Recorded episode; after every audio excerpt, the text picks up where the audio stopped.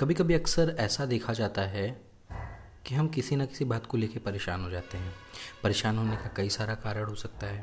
उसमें से कई सारे कारण ऐसे होते हैं जिनके बारे में हमें पता ही नहीं होता।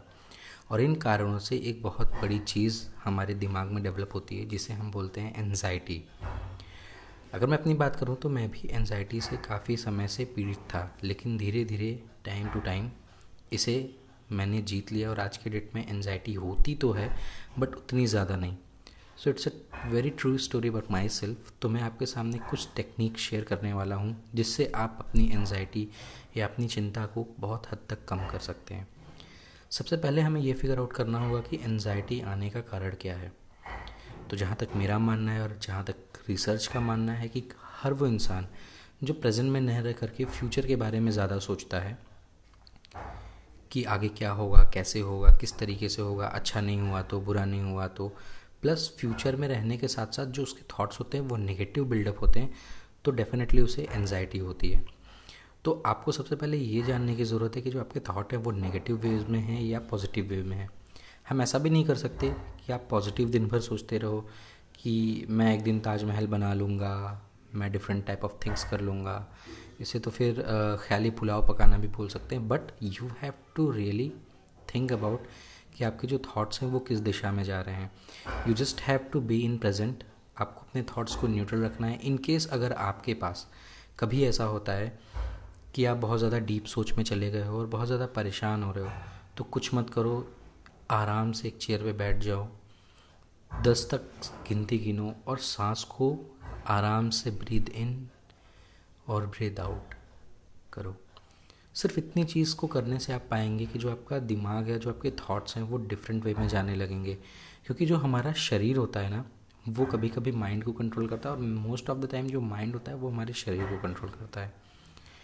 बिल्कुल उसी तरीके से अगर आप कभी अकड़ के चल के देखो तो आपके अंदर एक खुद से एक कॉन्फिडेंस बिल्डअप हो जाता है। सेम उसी तरह अगर आप कभी बहुत ज़्यादा लो फील कर रहे हो तो आपकी बॉडी जो है, वो ऑटोमेटिकली ढीली पड़ जाती है, उसमें मूवमेंट कम होते हैं। तो ये आपको जानने की ज़रूरत है। एनजाइटी आने का रीज़न जो है, सिर्फ़ और सिर्फ़ ये है कि प्रेजेंट मोमेंट में न रह करके हम फ्यूचर के बारे में ज़्यादा सोचें, वो भी निगेटिव वे में। तो अपने थॉट्स को पहचानिए, ये बिल्कुल आपके ऊपर होता है कि आपके थॉट्स कैसे हैं, किस दिशा में जा रहे हैं। और थॉट्स के साथ सबसे बड़ी प्रॉब्लम ये होती है ना कि ये पॉजिटिव वे में तो कम बट नेगेटिव वे में ज़्यादा जाता है। और एक बार अगर आपका थॉट नेगेटिव वे में चला गया, और आपने इसको डेवलप कर लिया तो एक नेगेटिव थॉट के बाद दूसरा नेगेटिव थॉट दूसरा के बाद तीसरा तीसरा के बाद चौथा, ये लगातार इसी तरीके से आता रहता है। तो you have to control over your thoughts कि आप इस चीज़ का ध्यान रखो कि अगर आपको एक नेगेटिव थॉट आ रहा है तो आप कितना जल्दी उसे ब्रेक कर सकते हो। आपको ज़बरदस्ती ये भी नहीं करना कि नहीं, मुझे ब्रेक लगाना है, बिल्कुल थॉट पे नहीं आना चाहिए। हाँ थॉट्स आ रहे हैं, आप उसे रोक नहीं सकते क्योंकि ये ह्यूमन नेचर है, ये हमारे ब्रेन का स्ट्रक्चर है। But only thing you can do that कि आपके जो भी थॉट्स आ रहे हैं, आप उसे अच्छे से देखिए एब्जर्व कीजिए देन उसके बाद अगर वो नेगेटिव वे में जा रहे हैं तो आपको उसे वहीं रोक देना है। कोशिश कीजिए, टहलने की कोशिश कीजिए म्यूज़िक सुनिए, बस किसी भी तरीके से अपने माइंड को हटाइए। ये एक टूल है, या आप इसे एक टेक्निक कह सकते हैं, अपने माइंड को बेकार की चीज़ों से डाइवर्ट करना। डेफिनेटली ऐसा करते करते ना एक दिन ऐसा होगा कि जब आपको नेगेटिव थाट्स आ रहे हैं तो आपका दिमाग खुद ही उस पर रिस्पॉन्ड नहीं करेगा और वो चीज़ें वहीं पे स्टॉप हो जाएँगी। Just go and tried it out फिर आप देखिए कि आपको कैसा लगता है।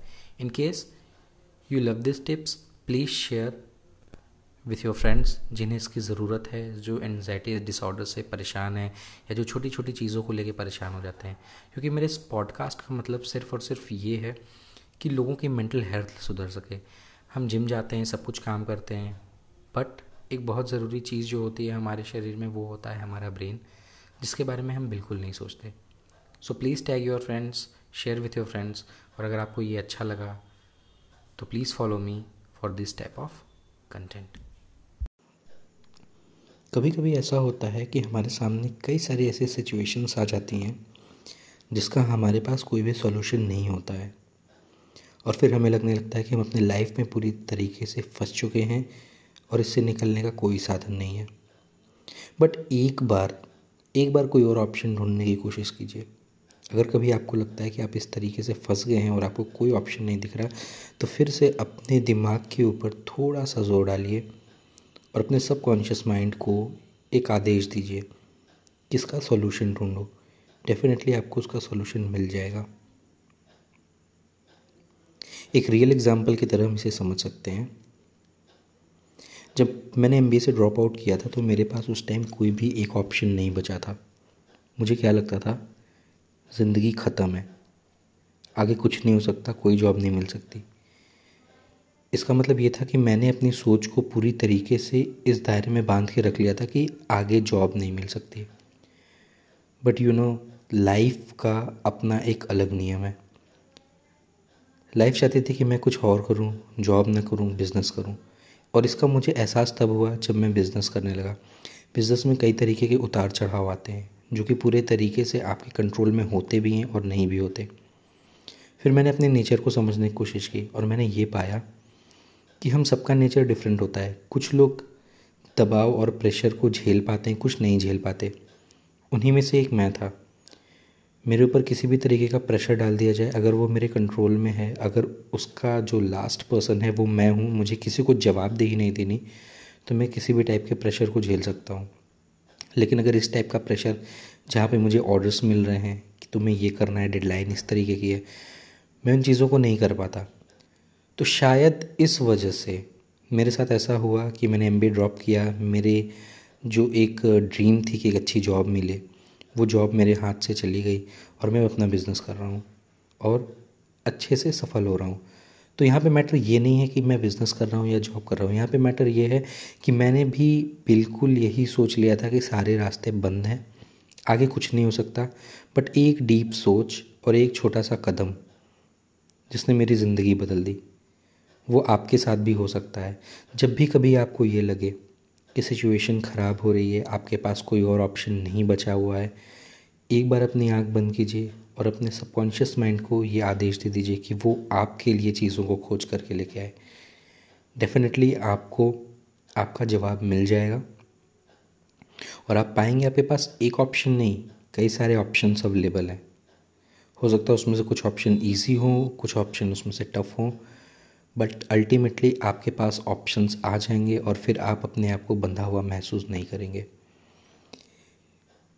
इस ऑडियो को उन लोगों के साथ शेयर कीजिए जो अपने लाइफ में स्ट्रगल कर रहे हैं, जो किसी भी तरीके से स्ट्रेस में हैं एनजाइटी का सामना कर रहे हैं, या किसी भी तरीके या किसी भी चीज़ों को लेकर के परेशान हैं। हो सकता हो आपके एक शेयर से उन्हें एक हेल्प मिल जाए। तो चलिए मिलते हैं आपसे नेक्स्ट ऑडियो में।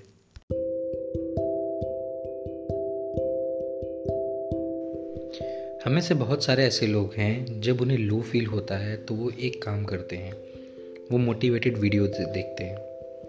उस वीडियो को देखने में जो मोटिवेशन देने वाला आदमी है, चाहे वो शख्स हो, चाहे वो कोई कोच हो, वो भर भर के वीडियो के माध्यम से आपको मोटिवेट करता है।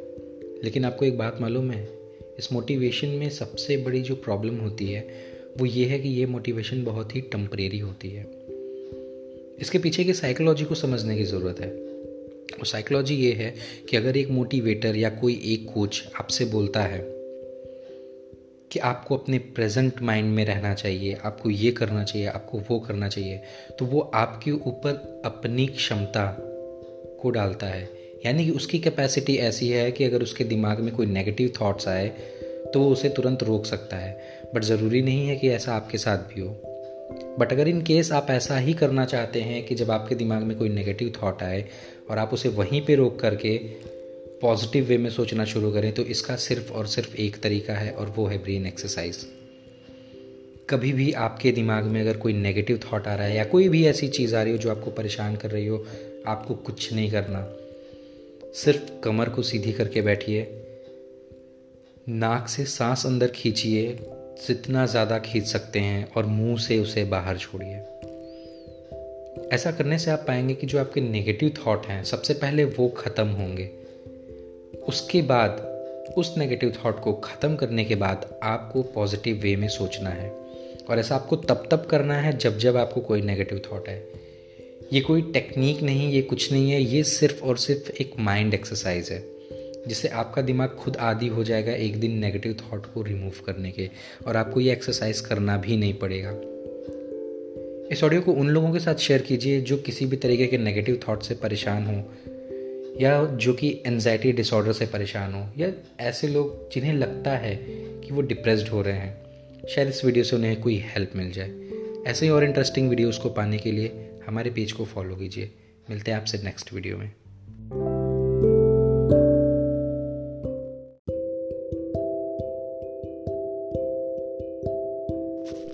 क्या खुश रहने के लिए पैसे ज़रूरी हैं?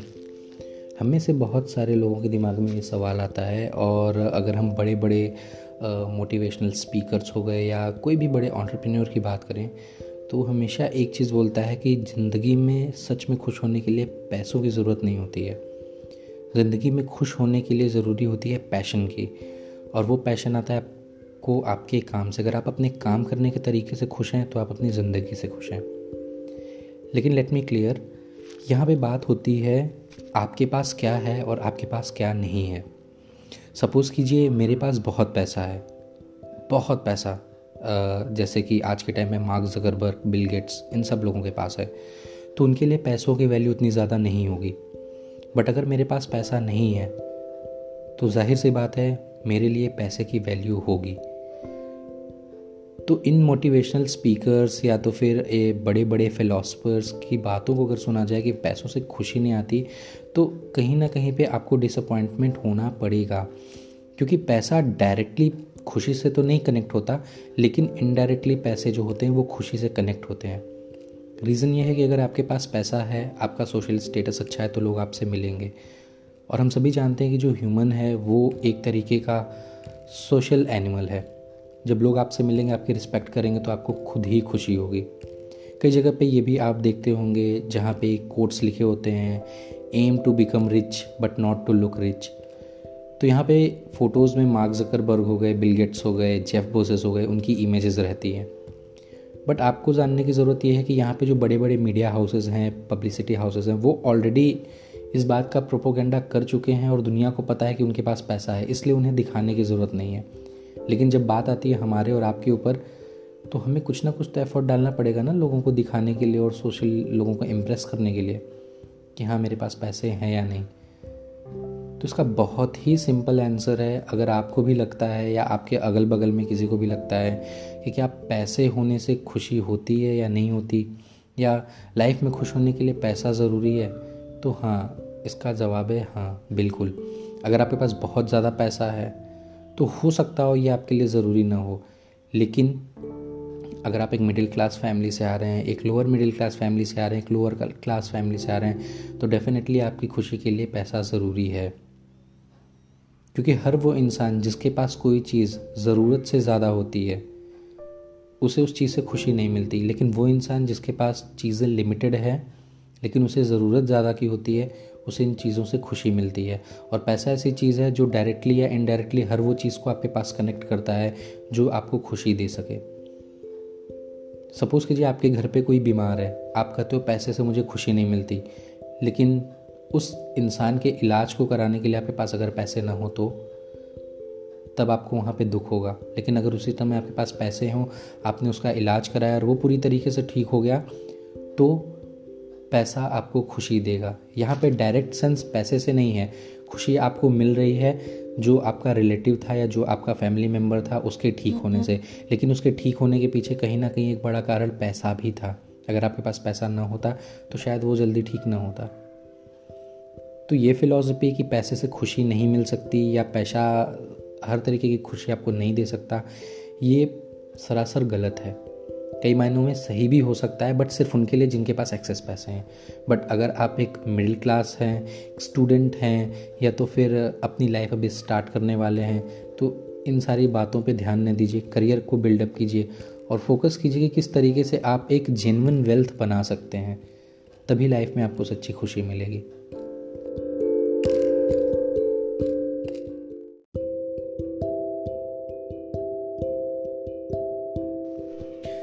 दोस्तों, कई बार हमारे साथ और हमारी ज़िंदगी में ऐसा होता है कि हम बहुत ज़्यादा स्ट्रेस्ड और स्टक फील करते हैं अपनी लाइफ में।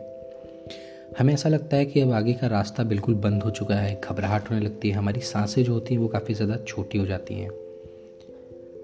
और ऐसा ज़रूरी नहीं है कि कोई इस चीज़ को फील करे या ना करे। हम सभी अपने लाइफ में ऐसा फील करते हैं। हो सकता हो इस टाइम बहुत सारे ऐसे लोग हों जो प्रेजेंट मोमेंट में ऐसा फील कर रहे हों। हो सकता है उनका रिलेशनशिप अच्छा ना हो। कोविड की वजह से उनकी जॉब जा चुकी हो, या तो फिर उनके पास अर्निंग सोर्स ना हो। रीज़न कुछ भी हो सकता है।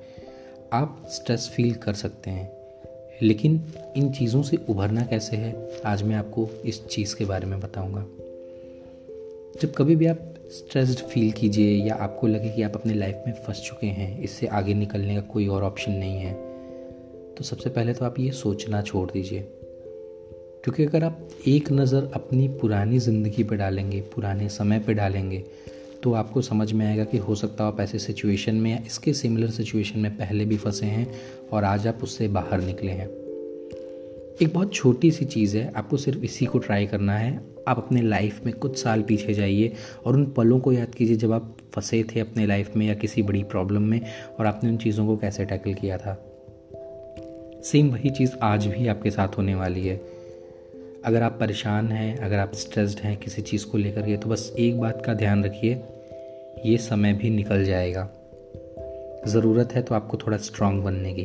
और स्ट्रांग बनने के लिए आपको कुछ भी करने की ज़रूरत नहीं है। जब भी आप बहुत ज़्यादा स्ट्रेस फील करें और अगर आपको लगे कि आपकी बॉडी भी आपका साथ नहीं दे रही है, आपको कप कपी महसूस हो रही है, सांस लेने में प्रॉब्लम हो रही है, जैसे कि एनजाइटी के टाइम पे होता है कुछ भी मत कीजिए, सिर्फ़ आँख बंद कीजिए और दो से तीन मिनट के लिए लेट जाइए।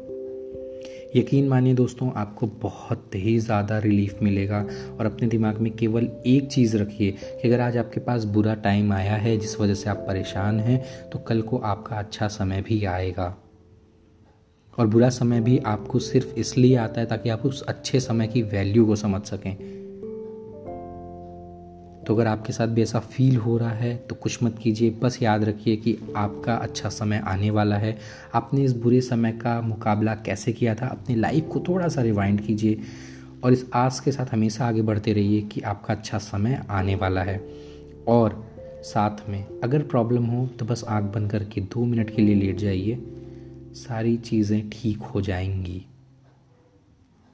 इस वीडियो को उन लोगों के साथ शेयर कीजिए जिन्हें लगता है कि वो भी स्ट्रेस्ड आउट हैं, या उन लोगों के साथ शेयर कीजिए जो अपनी लाइफ में बहुत ज़्यादा परेशान हैं और किसी चीज़ को लेकर स्ट्रगल कर रहे हैं। ऐसे ही और वीडियोज़ को देखने के लिए हमारे पेज को फॉलो करना मत भूलिएगा। मिलते हैं आपसे नेक्स्ट वीडियो में।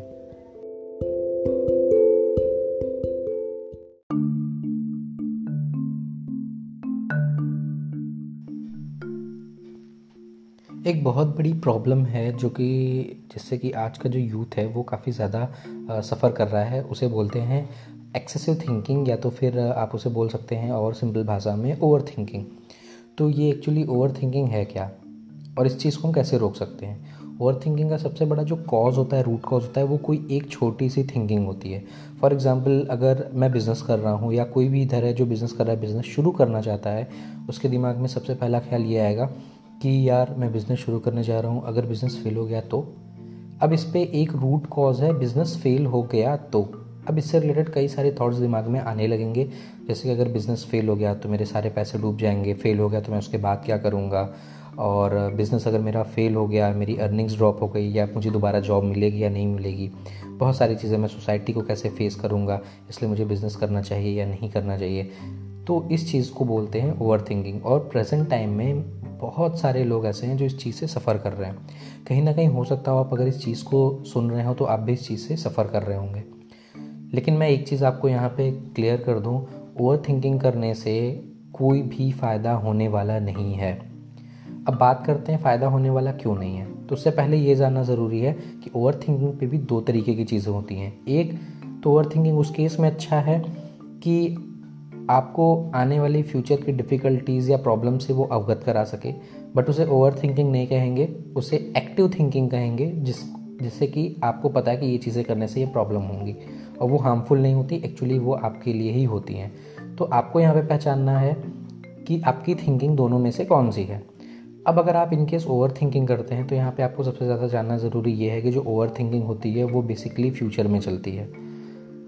अब इस चीज़ को हम कैसे देख सकते हैं? आगे क्या होगा, क्यों होगा, कैसे होगा, क्या रिज़ल्ट मिलेगा, ये सारी चीज़ें फ्यूचर में चल रही हैं। तो इस चीज़ को हमें कंट्रोल अगर करना है तो सबसे सही तरीका है इसे कंट्रोल करने का कि आपके जो भी थॉट हैं, आप उसे फ्रीली आने दो दिमाग में, लेकिन उसे डाइवर्ट करने की कोशिश करो, उस एक थॉट को दूसरे थॉट से मारने की कोशिश करो। फॉर एग्ज़ाम्पल अगर बिज़नेस ठप हो गया तो बिज़नेस नहीं चला तो ठीक है, नहीं चला तो कोई बात नहीं जॉब करेंगे या कोई और ऑप्शन निकालेंगे उस केस में इस तरीके के थॉट से आपको क्या करना है? ओवर थिंकिंग को कम करना है। और एक चीज़ आप अपने दिमाग में हमेशा से बैठा रही है जो कि एक बहुत ही बड़ा गोल्डन रूल है, और वो ये है कि ना हम कभी पास्ट में जी सकते हैं, ना हम कभी फ्यूचर में जी सकते हैं। इवन जो हम सांस ले रहे हैं, एक सांस जो हमने ले ली और उसे छोड़ दी, उसे हम दोबारा नहीं ले सकते, और ना ही जो हमें नेक्स्ट दो चार साँसें आने वाली हैं, उसे हम प्रेजेंट टाइम में ले सकते हैं। तो फोकस कीजिए अपने प्रेजेंट पे फ्यूचर की डिफ़िकल्टीज़ को ज़रूर ध्यान में रखिए, क्योंकि ये बहुत ज़्यादा ज़रूरी है। ऐसा नहीं कि मोटिवेशन के आग में आके आप एक ऐसा कदम उठा लें जो कि आपको परेशान करे आगे जाके। लेकिन जहाँ बात आती है ओवर थिंकिंग की तो इस सांस वाले कॉन्सेप्ट को हमेशा याद रखिए। प्रेजेंट में रहिए, प्रेजेंट में एक्शंस लीजिए। आपके प्रेजेंट के एक्शंस, आपके प्रेजेंट के थॉट ही आपका फ्यूचर क्रिएट करते हैं। तो अगर आज आप परेशान हैं कि क्या होगा, कैसे होगा, नहीं हुआ तो क्या होगा? इस तरीके की चीज़ें तो डेफिनेटली वो चीज़ें फ्यूचर में होंगी, क्योंकि आज आपका प्रेजेंट ये आपको अलाउ कर रहा है कि आपके दिमाग में ऐसे थॉट्स आ जाएँ। इसी सेम चीज़ पे लॉ ऑफ़ अट्रैक्शन का सिद्धांत भी काम करता है। अगर आपने ध्यान दिया होगा इस चीज़ों पे तो आपको पता चलेगा कि जो लॉ ऑफ़ अट्रैक्शन है, उसमें भी यही है कि आपको प्रेजेंट में रहना है प्रेजेंट में ही चीज़ों को फील करना है। ऐसा करने से आपका जो माइंड है, आपका जो काम करने का तरीका है डेडिकेटेडली होकर के उन चीज़ों पर होता है, आपके दिमाग से डर खत्म हो जाता है। तो इस दो छोटी सी सिंपल चीज़ों को ध्यान रखिए। आप अपने थॉट को पहचानिए। पहले नंबर पे कि वो ओवर थिंकिंग है या एक्शनेबल थिंकिंग है। दूसरे नंबर पे अगर ओवर थिंकिंग है तो आप कोशिश कीजिए कि आप प्रेजेंट में रहिए और प्रेजेंट के अपने एक्शन को एब्जर्व कीजिए। बस, सिर्फ़ इतनी सी चीज़।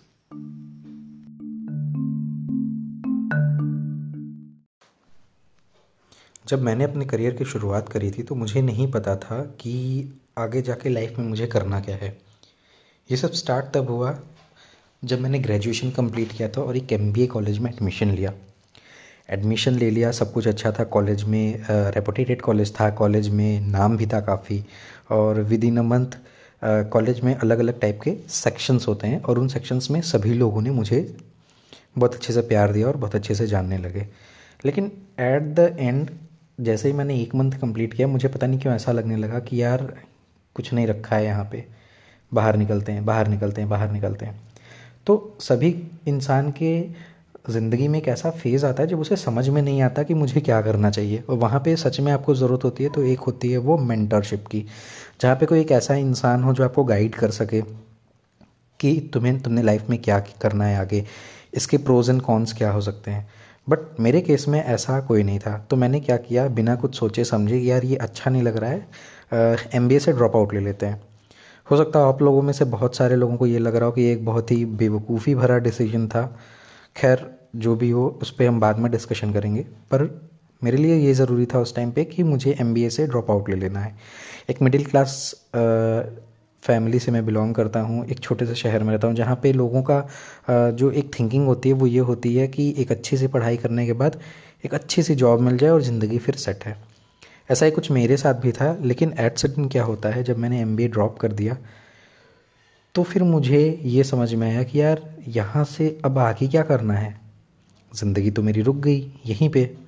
आगे मेरे पास कोई ऑप्शन नहीं बचा हुआ है। मुझे जॉब कैसे मिलेगी? और ये सारी जो चीज़ें हैं, वो मेरे लाइफ में चलती रहीं चलती रहीं चलती रहीं चलती रहीं, धीरे धीरे धीरे धीरे होते होते होते होते। ये इतना एक्सट्रीम लेवल तक आ गया कि I got into the deep depression उसके बाद कुछ दोस्तों की सहायता से या कुछ मेरे ही जैसे दोस्त थे, हमारे ही सर्कल के थे, उन लोगों के साथ मिलके हम लोगों ने एक अपना यूट्यूब चैनल शुरू किया। यूट्यूब चैनल चला, कुछ पैसे आए और जैसे होता नहीं है कि यार पैसे आ गए तो अब तो भाई चौड़ में है अपने। ऐसे ही कुछ मेरे साथ भी हुआ। हम लोगों ने देखा कि एक दिन में ही हंड्रेड डॉलर कंप्लीट हो गए थे हमारे चैनल पे। हम बहुत खुश। उस दिन सच में मुझे कुछ अच्छा फील हो रहा था कि अब पैसे की कमी नहीं है लाइफ में, पैसे आएँगे। बट होते होते क्या हुआ कि वो चैनल नेक्स्ट डे यूट्यूब के थ्रू डिमोनेटाइज कर दिया गया या उस चैनल को ब्लॉक कर दिया गया। अब फिर से वही प्रॉब्लम कि यार ये क्या ये क्या नया नाटक है? फिर हमें पता चला कि यार यूट्यूब में ये होता रहता है। हम लोगों ने almost more than fifty channels बनाए फिफ्टी चैनल्स पे काम किया। कभी किसी में कुछ प्रॉब्लम आती थी, कभी किसी पे कुछ प्रॉब्लम आती थी। बट धीरे धीरे करते करते एक समय ये आया कि हम लोगों को किसी ने कहा कि यूट्यूब से ज़्यादा पैसे वेबसाइट्स में हैं तो हम लोगों ने वेबसाइट्स पे मूव किया। वेबसाइट पे मूव करने के बाद कैसे पैसे आएँगे ये भी नहीं पता था। एक्चुअली उस केस में ये होता था कि मैं और जो मेरा पार्टनर थे, हम दोनों वेबसाइट पे विज़िट करते थे और देखते थे कि वेबसाइट पे क्या चल रहा है और एक साइट पे हम लोगों ने गूगल एनालिटिक्स खोला हुआ रहता था। हम लोगों को इतनी नॉलेज नहीं रहती थी कि हम लोग ये नहीं सोचते थे कि ये जो दो विजिटर हैं, हम ही हैं। हम दोनों एक दूसरे को कॉल करके बताते थे कि देखो वेबसाइट पे दो विजिटर आए हैं और हम लोगों को ये भी नहीं पता था कि ये दो विजिटर कोई और नहीं, बल्कि हम दोनों ही हैं। खैर, ये चीज़ें धीरे धीरे आगे हुई। एक दो महीने तक कोई भी कमाई नहीं हुई। फिर पता चलता है हम लोगों को कि किस तरीके से हम वेबसाइट्स पे काम करके पैसे कमा सकते हैं। हम लोगों ने काम भी शुरू किया और एक डिसेंट अर्निंग जिसे बोल सकते हैं बीस हज़ार से पच्चीस हज़ार रुपये की आनी शुरू हो गई। उसी के साथ फिर हम लोगों ने यूट्यूब चैनल पे फिर से काम किया। कुछ चैनल्स पे वीडियोस हमारी वायरल हुई। हम लोगों ने फेसबुक पेजेस पे काम किया। कई सारी चीज़ें अप्स एंड डाउन्स होते गए लाइफ में। कभी कभी तो ऐसे होता था कि एक मंथ में more than ten lakh rupees तक की रेवेन्यू जनरेट होते थे। सिर्फ़ पाँच से छः दिन के अंदर। कभी कभी ऐसा होता था कि पूरा मंथ जो रहता था हमारा वो ज़ीरो पे बैठे रहते थे। यानी कि एक रुपये भी आए नहीं। लेकिन धीरे धीरे इन चीज़ों को करते करते मैंने एक चीज़ रियलाइज़ की the only things is matter is taking the action अगर आप एक्शन लेते हैं तो उसका आउटकम कहीं ना कहीं आपको दिखता ही है। अब वो एक्शन इस वजह से है कि उसका रिएक्शन क्या होगा? इस बात का हम अनुमान नहीं लगा सकते। फ्यूचर में क्या होने वाला है, हम इस चीज़ को नहीं जान सकते। प्रेजेंट में रह करके ही हम चीज़ों को कर सकते हैं। अगर आज के टाइम पे अगर देखा जाए इसे, अगर आज के टाइम पे मैंने वेबसाइट्स के ऊपर काम न किया होता तो शायद आज भी कंडीशन ये होती कि मैं चैनल बना बना के, बना बना के थक हार गया होता। लेकिन मुझे वेबसाइट्स के बारे में भी तभी पता चला जब हम लोगों ने उन चीज़ों के बारे में सोचा, उन्हें खंगाला।